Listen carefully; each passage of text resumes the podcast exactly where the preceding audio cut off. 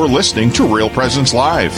Now, back to more inspirational and uplifting stories and a look at the extraordinary things happening in our local area. Heard right here on the RPR Network. It's 22 minutes past the hour. You're listening to Real Presence Live on the RPR Network. I'm Matt Wilkham along with Michael Goldsmith on a Wednesday morning.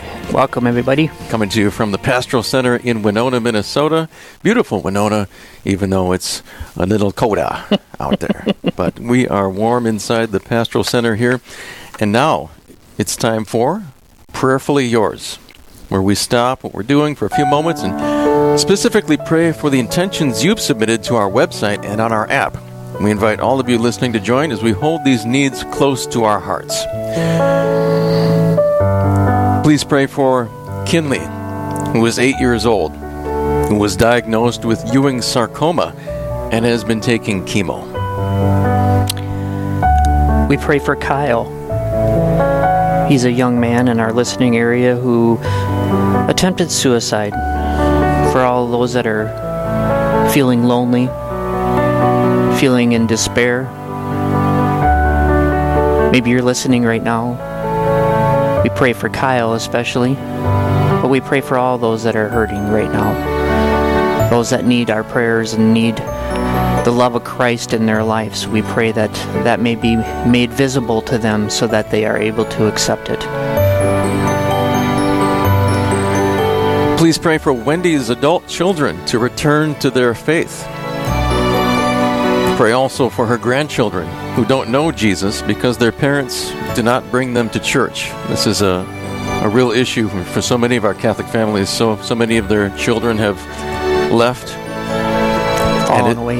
It's a very difficult, painful situation. Mm. But we pray that they return to the fold to the source of joy, hope, and peace that can only be found in Jesus Christ and His church. Pray for our Heavenly Mother to guide and direct them.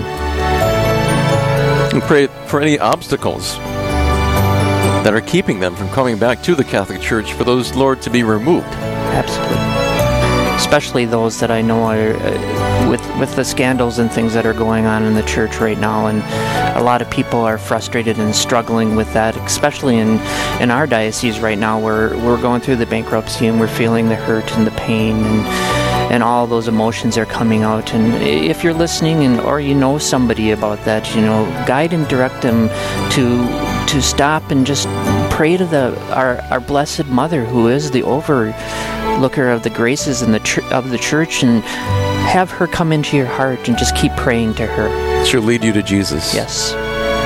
We pray that those who have been affected by the scandals will realize that even though there are Judases in the church, that shouldn't make us leave Peter.